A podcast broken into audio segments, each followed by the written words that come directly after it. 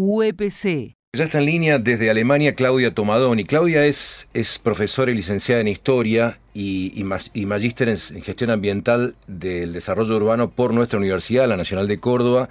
Es eh, máster en Impactos Territoriales por la Universidad de Andalucía, doctora en Geografía de la Universidad Nacional de La Plata, eh, tiene postdoctorados en urbanismo en universidades alemanas. Bueno, eh, tiene un apretadísimo currículum. Claudia Tomadoni, realmente. La verdad, clarísimo. Lo más interesante para nosotros es que es profe de historia. Y es profe de historia, claro.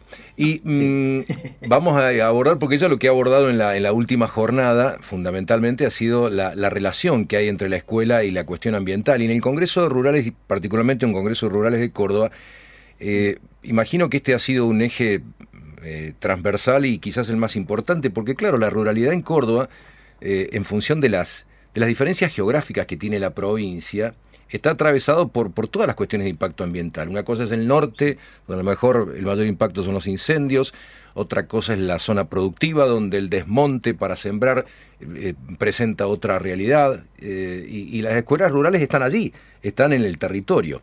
Eh, ¿Cómo estás, Claudia? ¿Cómo te va? Buen día. Hola, buen día. ¿Qué tal? ¿Cómo les va? Bien, te escucho fantástico. ¿En qué ciudad de Alemania estás en este momento?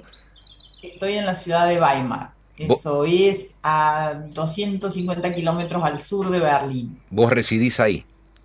Yo resido aquí, exactamente. Yo resido en la ciudad de Weimar, es la ciudad de Goethe, de Schiller, la cuna de la Bauhaus, es una ciudad que destila historia por, por todos los poros. Bien. Bueno, sin embargo, estuviste hablando, más allá de tu, de, tu capacidad en, historia, estuviste hablando sobre la relación en, entre problemática ambiental y, escuelas. Eh, ¿De qué hablamos justo en una semana donde el tema ambiental estuvo en, la agenda mundial por, por la COP26 que se desarrolló en Glasgow, el encuentro de las de, de, los principales referentes mundiales a nivel ejecutivo, los principales presidentes del mundo. ¿De, qué hablamos cuando hablamos de crisis ambiental y cómo lo presentaste en el Congreso? Bueno, eh, la verdad que, son muchas cosas. Sí, claro. Eh, primero que nada, eh, sí, creo que ha sido una semana muy especial por esta reunión en, Glasgow, en donde se ve que hay una, toma de conciencia, no solo por parte de los ejecutivos, sino también por parte de la población. Las manifestaciones, sobre todo con mucha participación de gente joven, está marcando de que el futuro es ahora. El futuro es ahora y yo lo que, lo que creo es que cada uno desde su lugar, desde su localidad, eh, puede aportar eh, a, a esta situación que yo digo ya no es de cambio climático, sino es de crisis climática. Ya estamos en crisis, tenemos una acumulación de situaciones que no hemos podido resolver. Entonces, eh, básicamente el, diálogo con los docentes el día jueves por la noche eh, era, para mí fue muy enriquecedor, porque en ese diálogo yo lo que planteé primero, bueno, ¿qué entendemos por crisis? ¿Qué es la crisis? ¿Y por qué decimos que estamos en crisis ambiental? Eh, básicamente estamos en crisis ambiental porque no hemos podido ponernos de acuerdo a distintos niveles entre distintas organizaciones, entre los países y demás, para decir, bueno, ¿cómo hacemos para no extinguirnos? Porque estamos en puntos de no retorno de nuestra situación. Un pequeño foco de incendio en algún lugar del planeta está afectando a todo el planeta. Y eso es lo que tenemos que entender.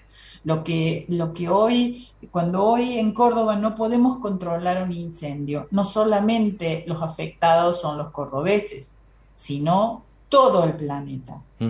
Y esa, esa necesidad de poder entender que estamos todos en esto, que no hay planeta B, me parece que que es importante trabajarlo y sobre todo construir un sentido distinto desde la escuela.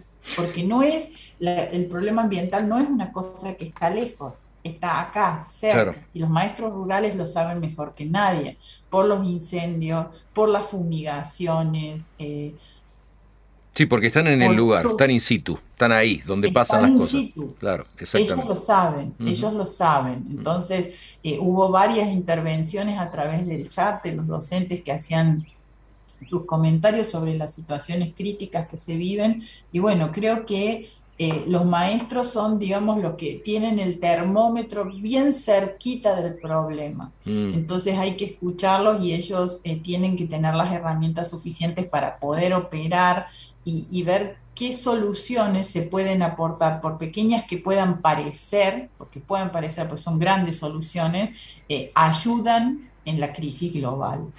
Em, la escuela ha, cambiado mucho en este sentido, es decir, ya los chicos vienen con, otro chip en, términos ambientales, eh, eh, no es el mismo que teníamos nosotros hace 30 o 40 años, eso está claro, va de alguna manera acompañando esto que vos decís, eh, el problema, la, crisis. Ahora, ¿qué, ¿qué más puede hacer la escuela y de qué manera abordar el tema para profundizar la conciencia? Yo creo que básicamente el rol en este momento de la escuela, sobre todo en la era digital, eh, es otorgarle a los alumnos capacidad reflexiva. Se acabó el conocimiento por el conocimiento mismo.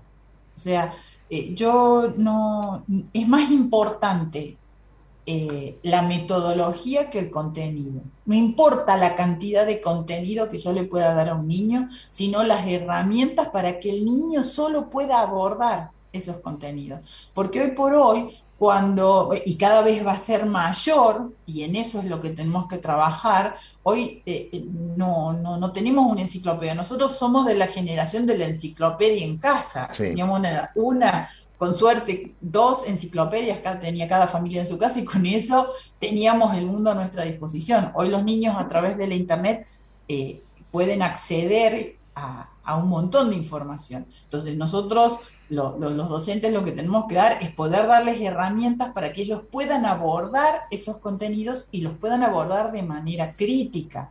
Entonces yo creo que la mejor enseñanza que hoy se le puede dar a los niños es enseñarle a hacer preguntas enseñarles a poner las cosas en duda. Está bien. Y sobre todo, a todo el tiempo preguntarse por qué. Está bien. ¿Para qué? Esa me parece que es eh, la herramienta fundamental, formar ciudadanos críticos, cuestionadores del orden imperante.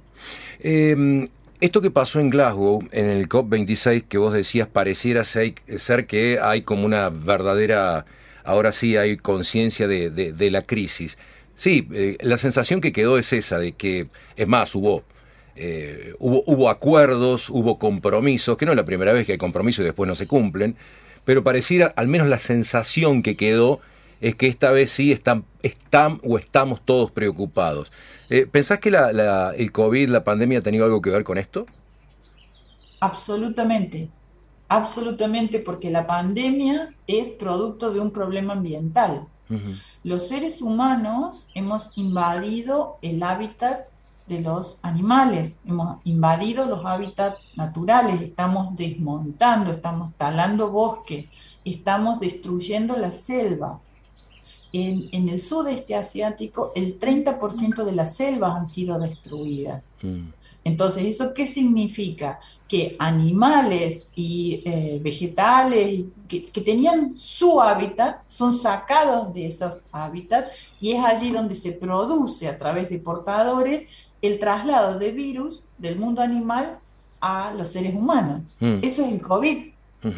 Eso es el COVID. Por más... Eh, teoría conspirativa que quiera decir que el virus fue creado en un laboratorio, no, no es así. Es un virus que sale del mundo animal y entra al mundo de los seres humanos. Y luego la globalización hace el resto. A través de los aeropuertos se distribuyó por todo el mundo. Entonces, ya hemos tenido, fíjense ustedes, en 20 años tuvimos tres grandes epidemias. El SARS, el MERS y el COVID, que ya pasó de epidemia y se transformó en pandemia, porque no se pudo controlar. Entonces, eh, esta pandemia lamentablemente no va a ser la última. Mm, claro. Y las tres, y las, tres vienen de lo mismo. Las tres tienen el mismo origen. Es esa relación que vos hablas que no debiera darse entre el mundo animal y el mundo humano, digamos, porque cada uno debiera tener su hábitat respetado. Fíjense, ustedes, en Argentina la expansión de la frontera agrícola ha llevado que los monos eh, estuviesen invadiendo zonas de corrientes, por ejemplo. Estos monos, en, el momento que fue la pandemia, eh, son portadores de fiebre amarilla. Claro. Por suerte, todo esto se pudo controlar porque hay un, sistema sanitario en Argentina que pudo poner control. Esto no pasó a mayores, pero fue un problema porque cuando se fue a intervenir a los monos hubo que mandar eh, agentes sanitarios que no tuvieran COVID para no enfermar a los monos con COVID. Imagínense ustedes las complicaciones de las que estamos hablando. Y todo es por la expansión de la frontera, eh, agropecuaria. En este caso, eh, es de la frontera que se está expandiendo en Brasil, porque acá ya no es una cuestión de país, de un país, sino de entre los países. Claro. Sí, sí, sí, sí, eso está claro. Eh, eh, breve, pese a que la pregunta que te voy a hacer no amerita una respuesta breve, pero sorprende que muchos de los compromisos que, se firmaron en, Glasgow apuntan a eh, alternativas en modelos de producción. Por, caso la Argentina, se habla de, metano, una Argentina es productor ganadero de importancia, mucho del metano viene de ahí, se habla de los combustibles fósiles, Argentina tiene vaca muerta con el fracking, que es lo, lo, de mayor impacto ambiental, y, así sucesivamente. Firmó Brasil, vos recién hablabas de cómo se, se, viene depredando el, Amazonas. Eh, ¿Es posible en, en, los plazos que se han puesto cambiar modelos de producción? Y eh, hay que cambiarlos.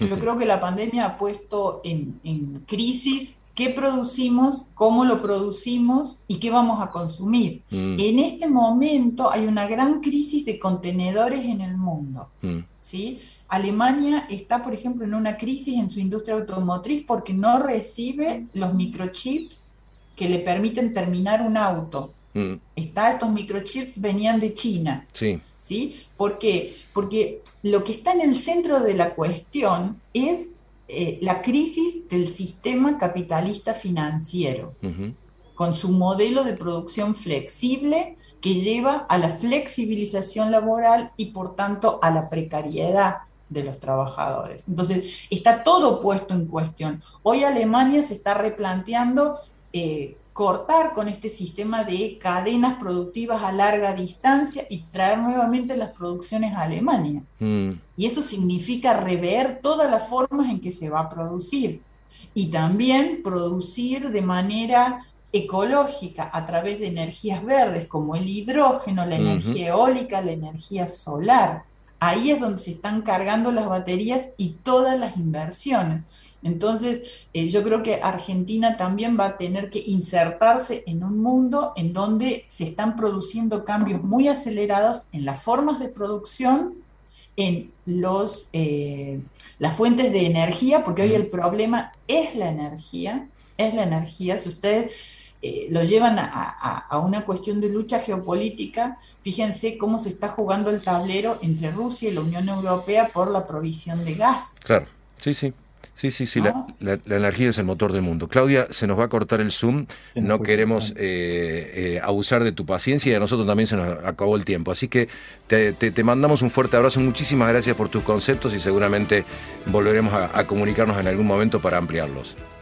Bueno, muchísimas gracias a ustedes por el contacto. Siempre es un placer volver a Córdoba y a través de esta tecnología podemos estar cerca. Así que eh, suerte y adelante con todo el lindo trabajo que ustedes hacen. Chao, chao.